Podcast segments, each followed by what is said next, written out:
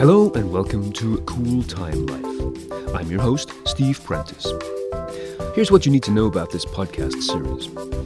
Each of our Cool Time Life podcasts focuses on a topic dealing with people, productivity, and technology, and each offers ideas and facts you need to know about to thrive in today's busy world. An index of our podcasts and who I am, as well as subscription information, is available at steveprentice.com under the podcast tab. Just a couple of days ago, I received a text from my 75 year old mother. It literally read as follows I just received a message from Netflix saying an error had occurred during my last payment.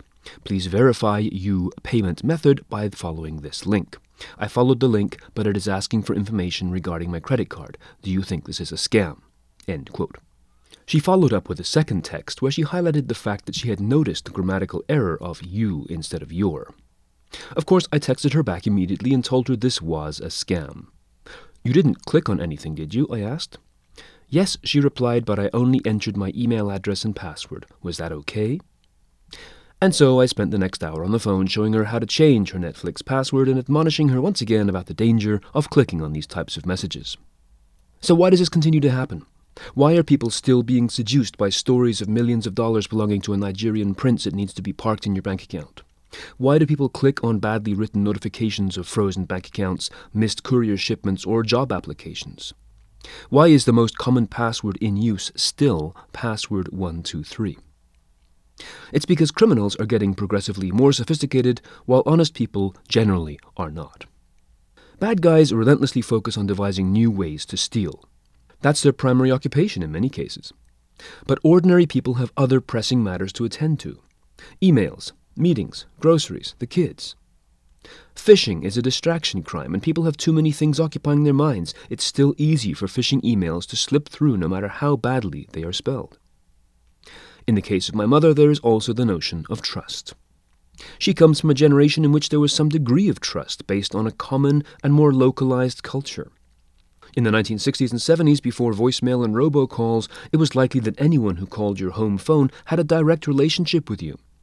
To answer it was a common courtesy, and that's a habit that is now exploited by scammers every day and is very difficult for people to give up. Some phone scammers don't even need you to answer the phone. Do you get mysterious hang up calls from distant countries like Albania or Chad? These calls are intended to get you to call back, curious as to who the caller might be, and as soon as you do, an elaborate long distance chargeback scam kicks in. Online, the key issue is data. Hackers will do anything to get in because once they do, they have access to data of all types. Lots of end users dismiss the threat or go blissfully unaware that a threat even exists. So let's look at both of those for a moment. First, dismissing the threat. My company or department is too small to get hacked, you might say. Or I'm just a junior employee. I don't have anything of value. There appears to be no motivation to get strict on password management or cyber hygiene when the stakes seem so low. But they are not low, they are incredibly high. Every company and person is connected to every other company and person through the internet. As a criminal, I could easily pair up a common password like password123 with low tech approaches such as researching your mother's maiden name on Facebook to correctly answer a challenge question. If I was more sophisticated, I could use more brute force attacks like credential stuffing to overwhelm a company's IT defenses. Software based attacks often take place once something has been allowed into the system through a phishing email or an infected USB drive. Every additional piece of data that an organization can collect from you, like a home address here, a challenge question there, a medical record, all these pull together to form a stronger and stronger collection of pieces of data about you and also about people connected to you, which is basically anyone and everyone. A password that you used on different accounts a couple of years ago might mean nothing to your busy, distracted mind, but data is data. Someone out there is busy hammering away at your accounts with every piece of data about you that they have been able to obtain. And just like inheriting a collection of unlabeled door keys, if you try every one of them, the odds are one will eventually connect. Complacency, ignorance, optimism. These are all dangerous things to have when all of your security is at stake. Even though you personally are obviously not a hospital or nuclear power plant, a simple infected document inadvertently sent to, let's say, an HVAC contractor, a contract for some work at your house, for example, can easily infect the contractor's own systems.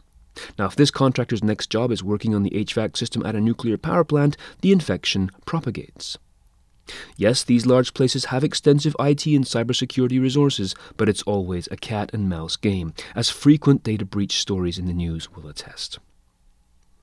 So, when was the last time you changed a password on your home Wi Fi router? Do you know how much your home assistant software, your phone, or your new big screen TV are listening to you? Do you know how easy it is for hackers to gain access to your new smart doorbell or nanny cam? Not only to steal data, but to listen in and in some cases communicate with family members. So, what brand of password manager are you using? Most people will look blankly at you when you ask them that question. To me, that's like someone saying, What's Ebola? Basically, as the expression goes, if you're not part of the solution, you are part of the problem. And yes, Ebola can happen anywhere. Much of this is eminently preventable. Criminals might be everywhere, but they are also generally very lazy. They want the easiest way to break into something, and basically, you are it. One of the easiest ways to secure your life is to ensure the sanctity of your passwords by using two strong tools a password manager and two factor authentication. A password manager is a software app like LastPass or Sticky Password that generates passwords for you. These passwords are long strings of characters, numbers, and symbols that you could not possibly memorize, and bad actors could not possibly guess. Every time you log on to a website that requires a logon, the app will help you generate a password or replace the existing one. It will never create duplicates. Where do these passwords get stored? Well, not on your computer, and not on the servers at the app itself. They're not even stored in transit on the wires of the internet. The password only reappears when you, as a logged in user of the password, go and visit a page where that password is needed. The password manager sends an encrypted message to an encrypted file on your computer, and only then will the actual password reconstitute itself from its encrypted state. It's a little like alchemy, and is more involved than the way I've just described it here, except to confirm that your passwords do not actually get stored in whole anywhere. They get scrambled like scrambled eggs and will only reappear and unscramble when your circumstances permit it. The point here, as with much of what I write and speak about, is that the technology and techniques for effective cybersecurity do exist, but it's people that get in the way. Yes, it's a hassle having to change your password every two weeks, but there's a reason why this has to happen, and an app like LastPass makes it easy and effortless and much more secure. The same applies to two factor authentication or even multi factor authentication. This technique is becoming just as vital as password management software since it broadens your defenses by an order of magnitude. In short, two factor authentication, called 2FA for short, requires a second password sent to a second physical device that only you have. In most cases, currently, that's your phone. Whenever you are given the opportunity to use 2FA, do take it. Yes, the few seconds of delay required waiting for the passcode to appear on your phone is worth it. It's like putting a deadbolt on your door. So, why is cyber hygiene so hard? Cyber hygiene is hard because it demands two things of us time and comprehension. In an age of instant satisfaction, a delay of mere seconds can be enough to make an online consumer abandon a shopping cart or happily ignore the warnings and logons to public Wi Fi, which means they go on unprotected or they click on Accept to every cookies warning that every website now presents. I mean, have you ever read the terms of those things? Of course not. Secondly, learning how to create secure passwords presents a perceptual barrier. It appears difficult, so it is passed by. It is easy to assume that as an individual, you are too small, too insignificant to be of interest to a cyber criminal, but you would be wrong on those counts. Firstly, your personal data, including name, address, social security number, and everything else, can be used by thieves to open credit card accounts, buy houses, or create fake identities to be used in an infinite number of ways.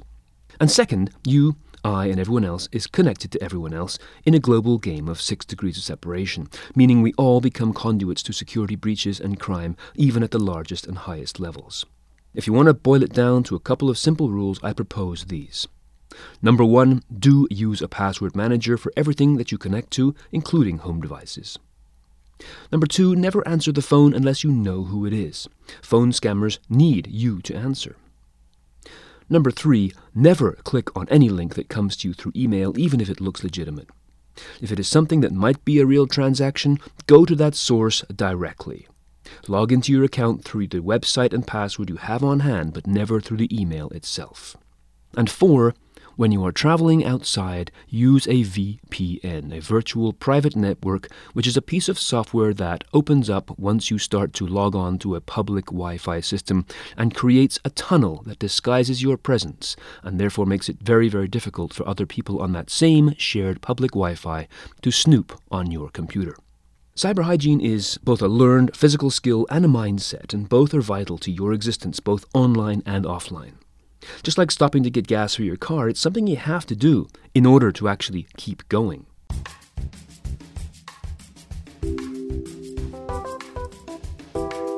So, that's my little podcast on cyber hygiene and getting over the difficulty barrier. If you have a comment about the show or a question you'd like answered in a future episode, please do let me know. You can drop me a line through the contact form at steveprentice.com and you can follow me on Twitter at Steven Prentice, S T E V E N P R E N T I C E.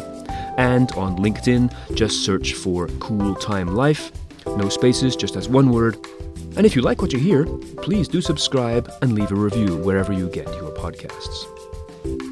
The theme music for Cool Time Life was obtained through podcastthemes.com, and until next time, I'm Steve Prentice. Stay safe, and thanks for listening.